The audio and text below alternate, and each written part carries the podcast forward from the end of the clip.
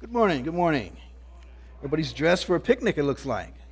See a lot of shorts today. Decided I wasn't going to preach in shorts. I was thinking about it, but just decided I would at least uh, wear that. Praise the Lord.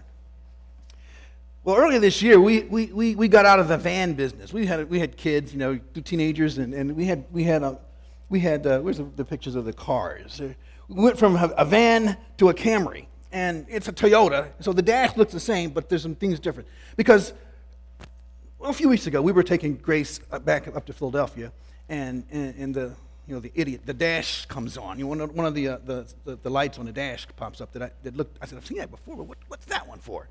You know, and it's the same, it's, it, it's very, it's a little different than the, than the van. And so we frantically, we, you know, Terry beside me, she got the, the manual out and said, oh, it's, it's the cruise control. Now, okay, so there's nothing wrong. You know, I just hadn't hadn't been on a highway in a while, hadn't used cruise control, so this strange line, uh, a picture comes up on my on the gauge, cruise control. But you know what? I would have been, we would have been very frantic if we hadn't had the manual to see that there's no problem. You know, the, the manual really saves you from sometimes from anxiety and from worry. The manual also helps you know when there's a problem, doesn't it? The Word of God is like a manual in one sense, in that the Word of God tells us when there's a problem, and, and it can relieve us when sometimes we might think that there's a problem. And, then, and we've been, we're going to look at the book of, of, Proverbs today. And in one sense, Proverbs is, is, is, is the kind of book that kind of gives us instructions, gives us instructions about how to live and how, what life's all about, how we're to live in this life. This sermon series, we've been looking at uh, the, the wisdom books in the Old Testament, the five wisdom books. We have, uh, we're calling it wise answers to life's big questions, the big questions of life. And, and there's five questions that we've been addressing. We're in the, in the fourth one. The, the, question of God can I know God? Is there, is there a God? How can I know Him? We looked at the book of Psalms, which we see interaction with man and God, human beings and God. Romance, can I find love and romance? Song of Solomon uh, tells us yes, that God, that God, God wants us to delight in, in, in the love of that other person. Uh, last week, Brother Vic gave us Ecclesiastes, the, the purpose of life, the meaning is there le- meaning to life? God has put us here. Why? There, there's a purpose. And you can check that out on, on, check all these out on the web as you want to hear what that book's about. And next week we're going to talk about the, the question of suffering, that big question. Why is there suffering in the world? Big questions that people ask. Today we're talking about the, the issue of, of, of success. How can I be successful in life? And, and, and God has a book for that, and it's the book of Proverbs. Today we're going to talk about Proverbs. Last week um, Vic talked about Ecclesiastes, and, and, and the key phrase there was life under the sun. Under the sun, S U N. And, and, and, life under the sun ultimately led to death. But today we're going to talk about life in the sun, S O N, which is going to lead to life. Life. One commentator, Robert Altman, says the book of Proverbs is like medicine, but you cannot live on medicine alone. A few of us go through life without some medicine now and then. It's, like, it's almost like vitamins in one sense, he says. Let's read the passage. Let's read the passage. Proverbs chapter 3, 1 to 20. And I see some people standing in the back. If you can move in, maybe the ushers can see. I see a few feet, seats up front. Let's stand for the word of God. And if there's a seat beside you, let the ushers know so people can know that there's a, there's a place to sit. Let's stand for Proverbs 3, 1 to 20. my son, do not forget my teaching, but let your heart Keep my commandments for length of days and years of life, and peace they will add to you. Let not steadfast love and faithfulness forsake you. Bind them around your neck, write them on the tablet of your heart, so you will find favor and good success in the sight of God and man. Trust in the Lord with all your heart, and do not lean on your own understanding. In all your ways, acknowledge Him. He will make straight your paths. Be not wise in your own eyes. Fear the Lord and turn away from evil. It'll be healing to your flesh and refreshment to your bones. Honor the Lord with, the, with your wealth and with the first fruits of all your produce. Then your barns will be filled with plenty, and your vats will be bursting with wine. My son, do not despise the Lord's discipline or be weary of his reproof. For the Lord loves him whom he lo- reproves him whom he loves, and as a father, the son in whom he delights. Blessed is the one who finds wisdom and the one who gets understanding. For the gain from her is better than gain from silver, and her profit better than gold. She's more precious than jewels, and nothing you desire can compare with her. Long life is in her right hand, In her left hand are riches and honor. Her ways are ways of pleasantness, and all paths are peace. She's a tree of life to those who lay hold of her. Those who hold her fast are called blessed. The Lord, by wisdom, founded the earth. By understanding, he established the heavens. By his knowledge, the deeps broke open, and the clouds dropped down the dew. Amen. God's word. You may be seated. My title is simply Living Well by Finding Wisdom. Living Well by Finding Wisdom. You know, those who follow the ways of God, those who follow the Lord's ways, they tend to experience success in life. When you follow God's ways, you tend to experience greater blessing and joy in life. That's what Proverbs wants us to understand. We have to appreciate Proverbs. Proverbs is a particular genre of literature. One, a couple commentators, Fee and Stuart, uh, have given a, some, a great background to the book of Proverbs. We'll talk about the book of Proverbs first before we look at this passage. But the, the first nine chapters of Proverbs are quite interesting. There, there's a kind of, kind of a, a, a, lot of discourse about the importance of wisdom, seeking of wisdom. And uh, we find in the first part of the book that, that Solomon was the first verse. Solomon is actually the writer of the book. Then, then in the middle section, there's a lot of the wisdom of Solomon, these quick, pithy little statements, these axioms, these little, little, little proverbial statements. They're couplets, antithetical couplets and synthetic couplets, the Hebrew poetic devices. And then chapter 22 to 24, there's some anonymous wisdom. We don't know who they, who they came from. They're the Word of God, but the author isn't given to us there. And then chapter 25 to 29, more of the wisdom from Solomon, but uh, Hezekiah, they came during the time of Hezekiah. They were, they were organized during that time in history. And so the Hezekiah collection. And then the last couple chapters, uh, two men, Agur and Lemuel. Lemuel wrote that famous virtuous woman in chapter 31 that you've heard so often on Mother's Day, maybe.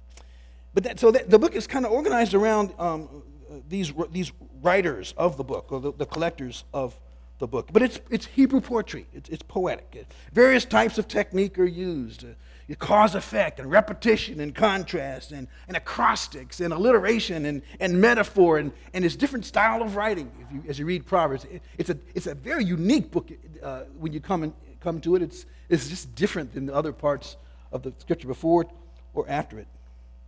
Fee and Stuart talk about the function of the book. It's to offer practical instruction for the young, primarily in the home with a focus on how to live uprightly and, and, and how to live well in society.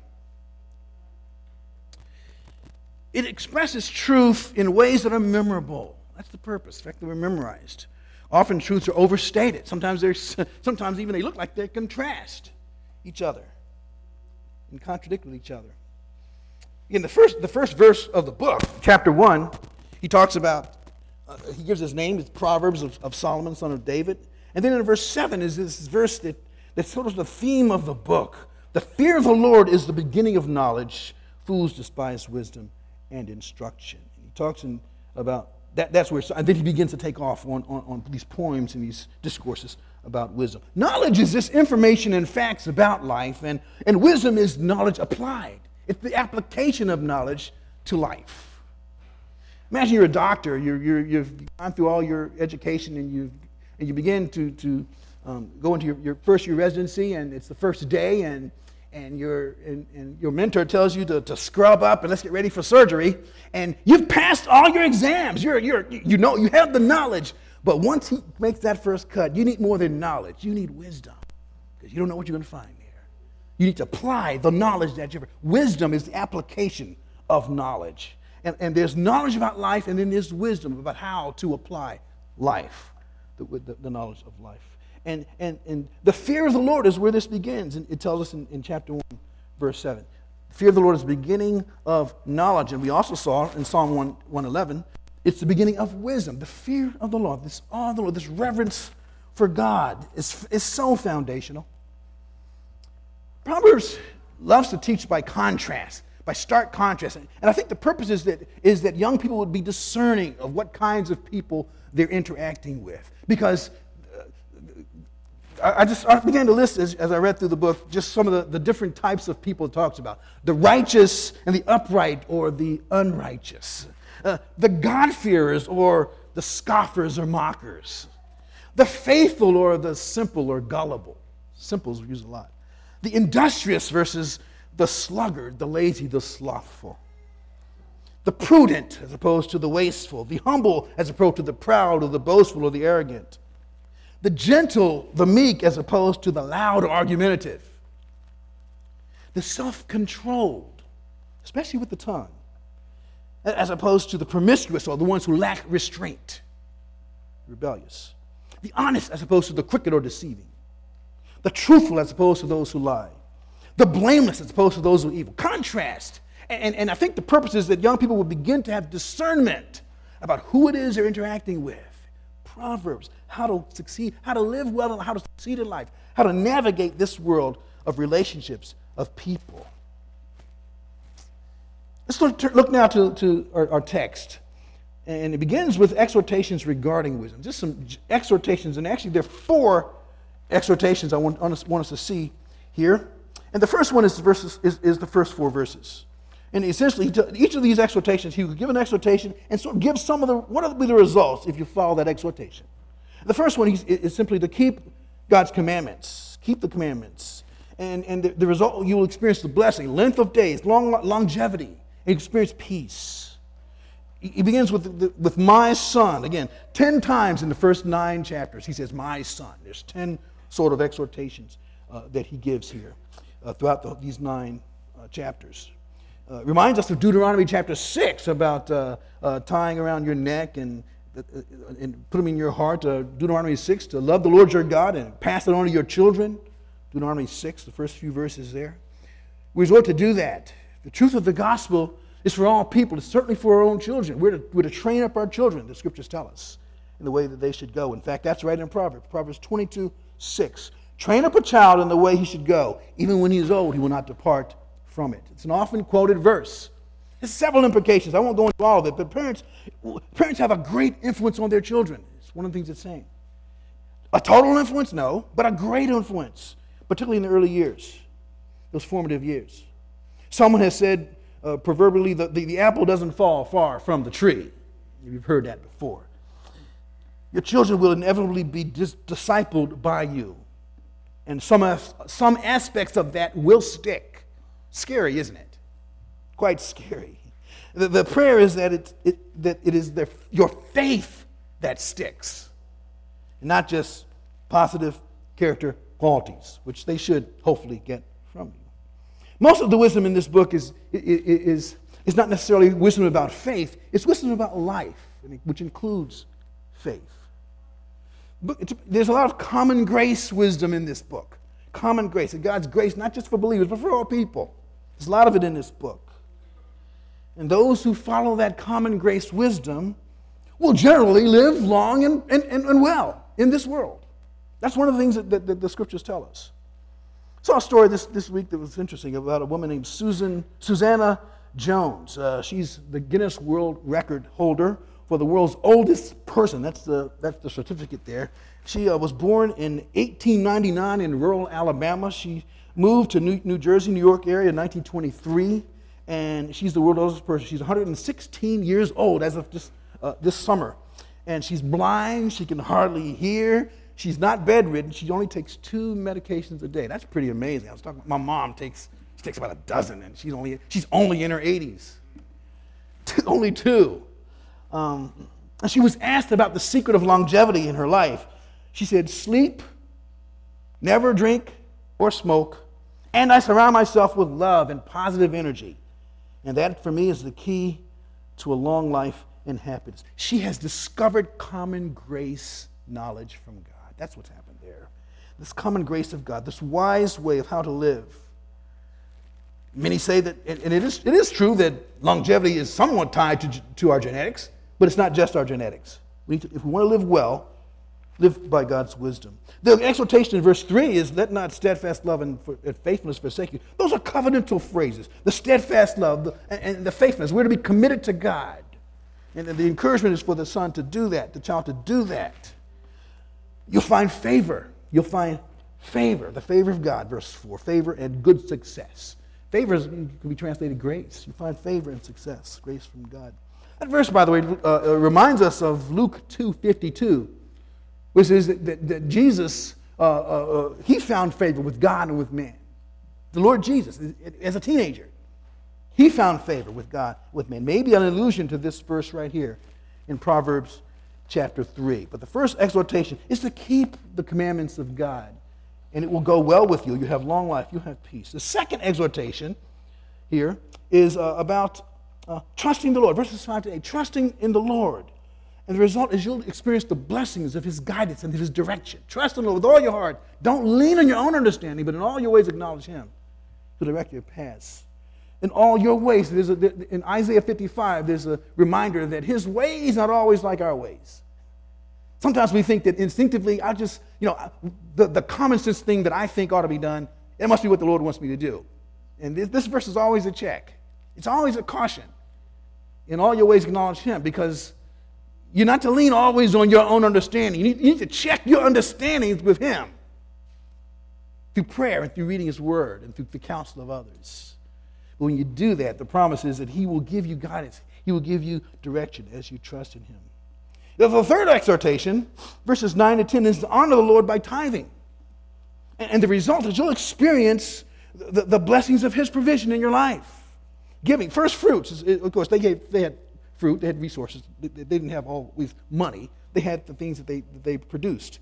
Uh, but the first fruit of their produce they were to give to the temple, give to the Lord's work. Again, uh, tithing, you know, the first fruits is this idea of giving off the top. And you know what they, people often say that if you don't give it off the top, you probably won't give it.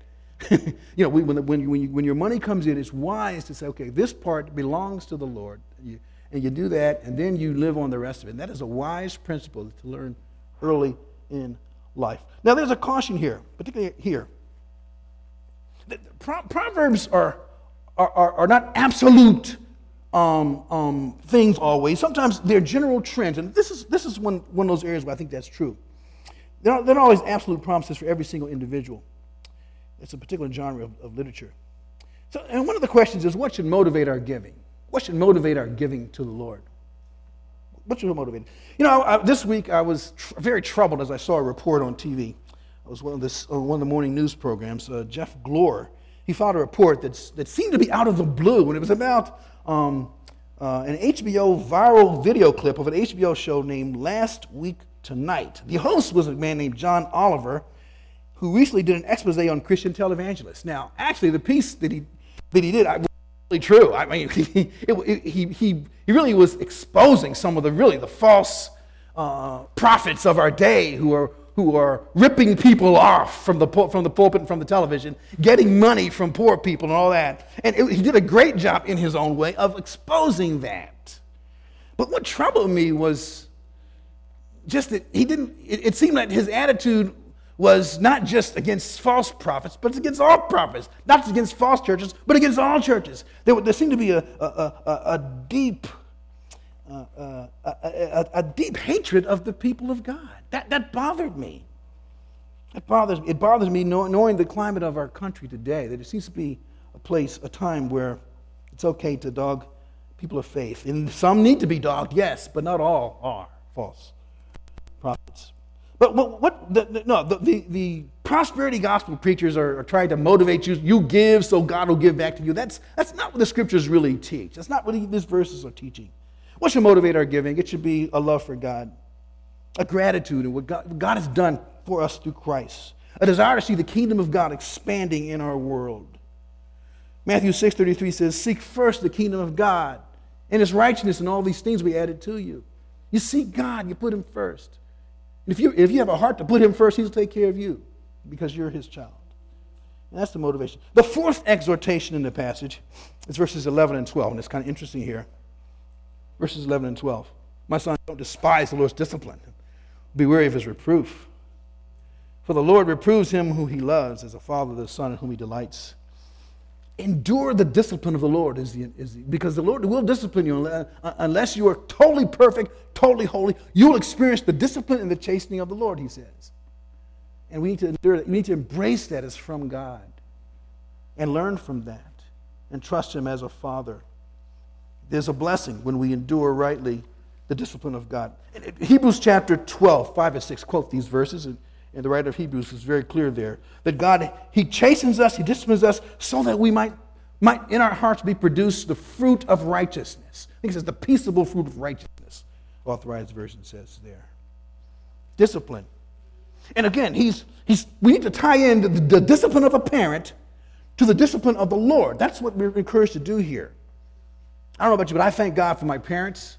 My parents, uh, they believed in biblical discipline, old school biblical discipline,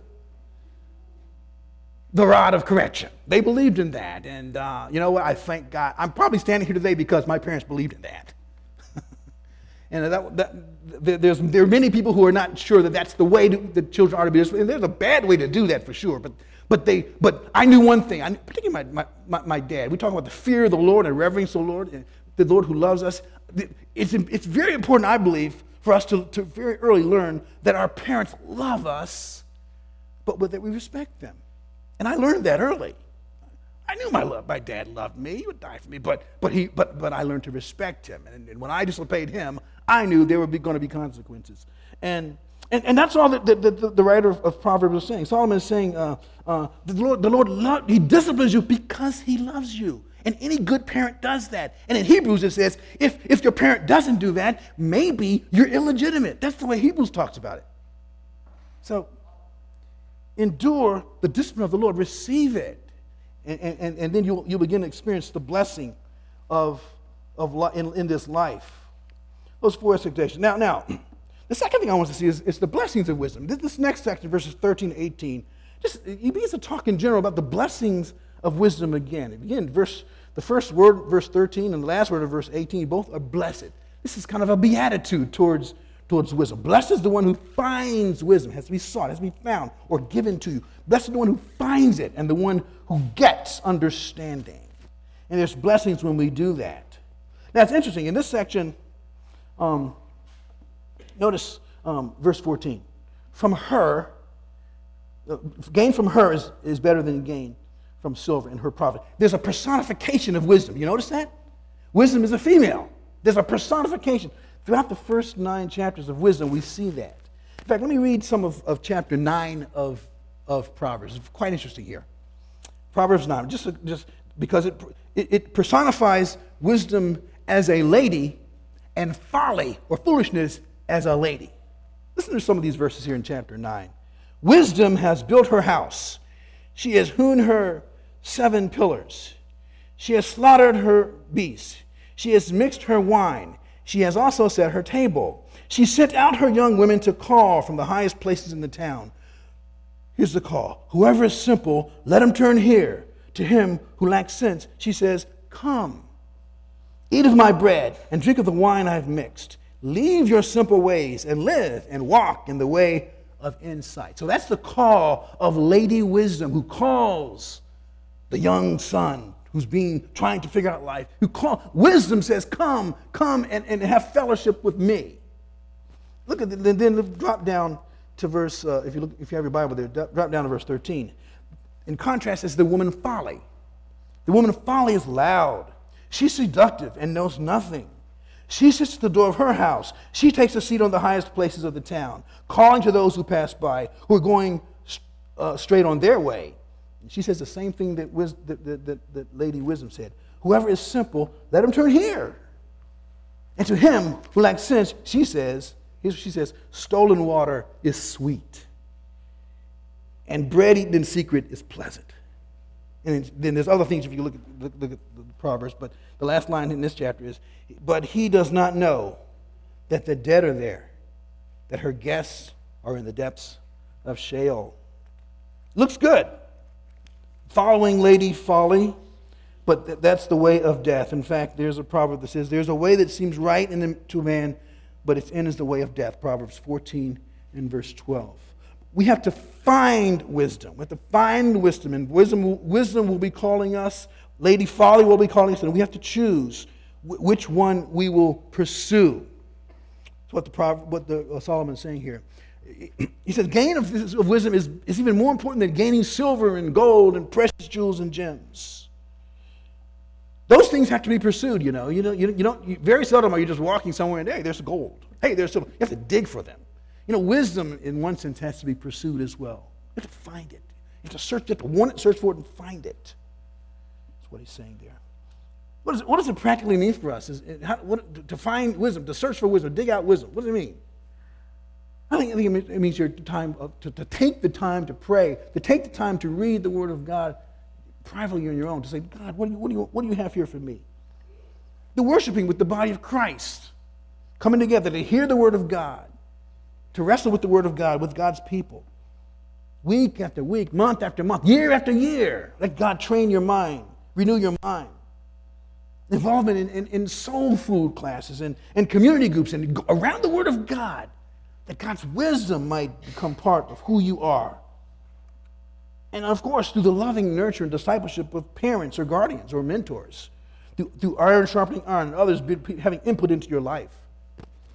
The other day we, at our uh, Thursday night in our lamp, class, our, our, our, lamp seminary class, we were talking about youth ministry, and, and they were talking about how the, the, the influences on, on particularly youth, teenagers, and the, the, the influences are your peers and, and, and media and, and school and community and family.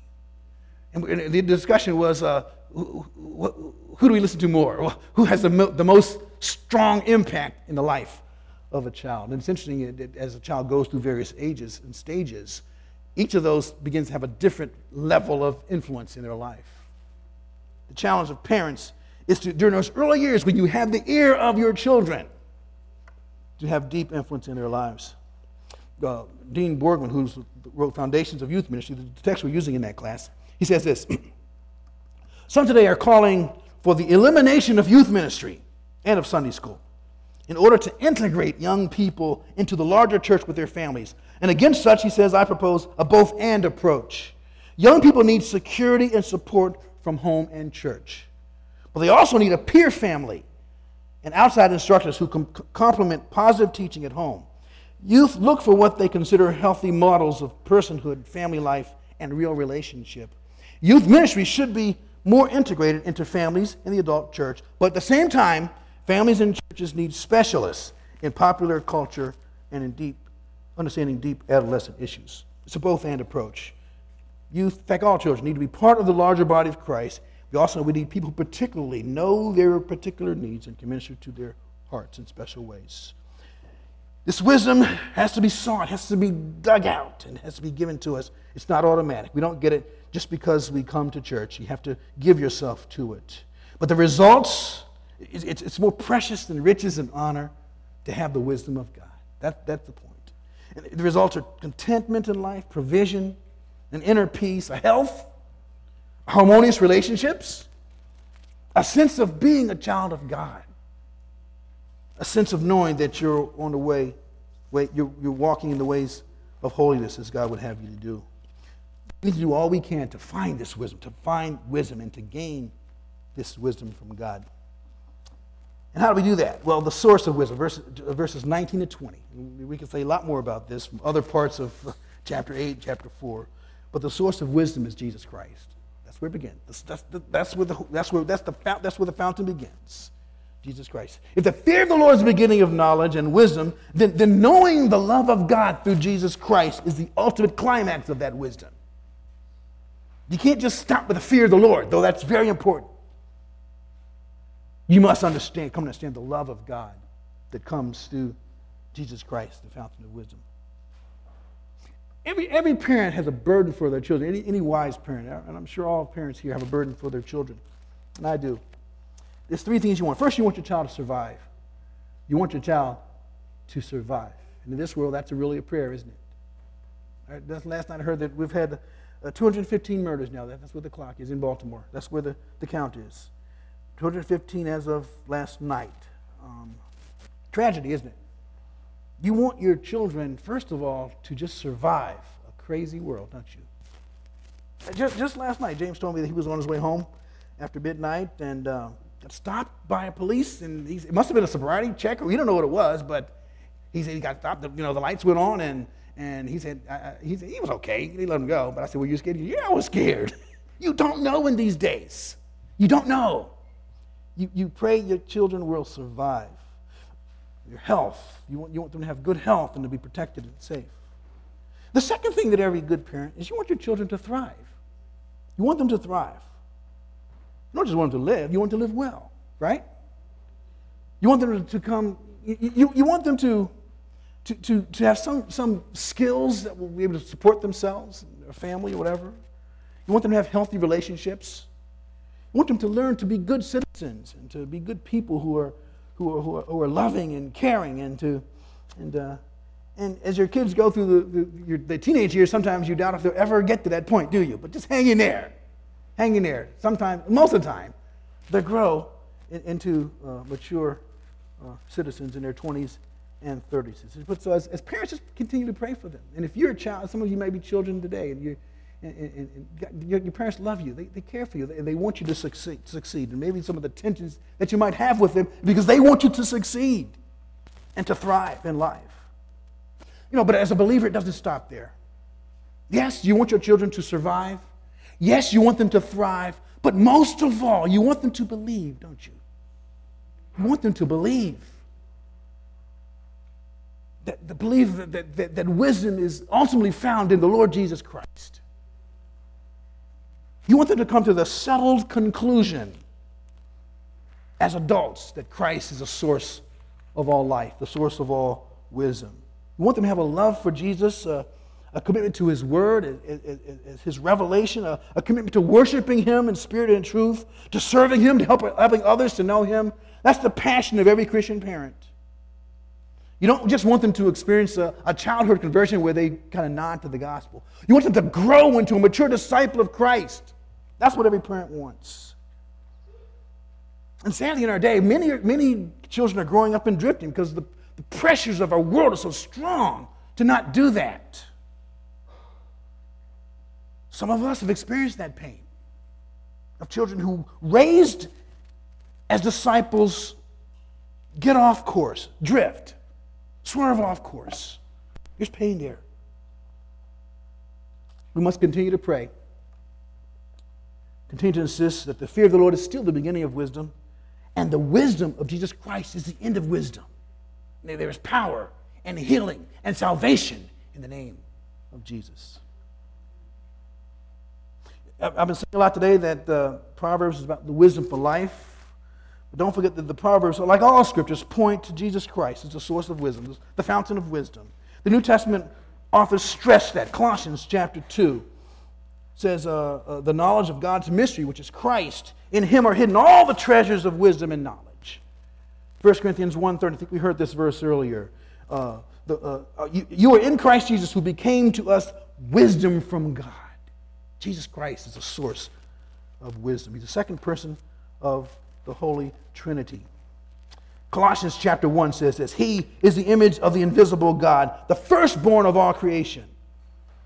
By him, all things were created in heaven and on earth, visible and invisible, whether thrones or dominions or rulers or authorities. All things were created through him and for him, and he is before all things, and in him all things hold together. Now, Jesus told a story. His, probably his most famous sermon was the Sermon on the Mount. Sermon on the Mount. Matthew 5, 6, and 7. At the end of that sermon, he told a story. But all the, all the wisdom and the, the authoritative teaching he'd given in those verses he nailed it down like this He said, Everyone who hears these words of mine and does them will be like a wise man who built his house on the rock. The rain fell, the floods came, the winds blew and beat on that house, but it did not fall because it was founded on the rock. Everyone who hears these words of mine and does not do them will be like the foolish man. The wise man the foolish man, who built his house on sand. The rain fell, floods came, the winds blew and beat against that house, and it fell. And great was the fall of it. Jesus wants us to build our life on wisdom, and He is that source of wisdom. Earlier in that chapter, he, chapter 7 of Matthew, he, his words were about the words that he says, building his life on his words, were about entering the narrow gate, taking the road that's less traveled, as someone has said, knowing that the broad road leads to destruction, but the narrow gate leads to life and life eternal. His words were about knowing him as Lord. Don't just say why, why do you call me Lord, Lord? You don't do the things that I say. Lord, Lord, knowing him as Lord, having a relationship with him, a genuine relationship with him. That was, that's his word. Matthew 7 21. Wisdom. So, in your life, or any, any of the gauges of your dashboard lighting up, any of the warning lights lighting up, and you're trying to figure out what's wrong, what's going on. Maybe you need grace. Maybe there's nothing wrong. You just need to understand some things. Maybe like, like, me. I was, I, was cruise control. There's nothing wrong. But it could be that that thing is lighting up because there's danger and there's something in your life that needs to be addressed.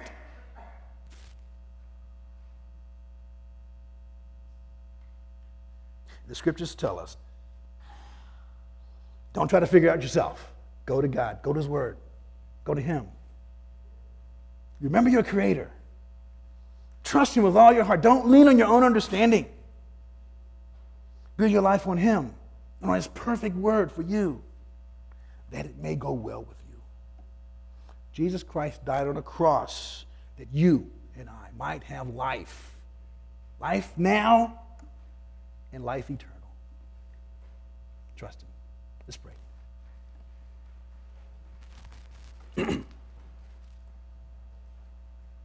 the Proverbs is such a different book. Sometimes it's hard to get at what's there. But I thank you, Lord, that, that you have spoken to us. You've, give, you've not just given us eternal life, you've given us wisdom for how to live this life. And I pray each one of us would, would go to your word and go to Proverbs and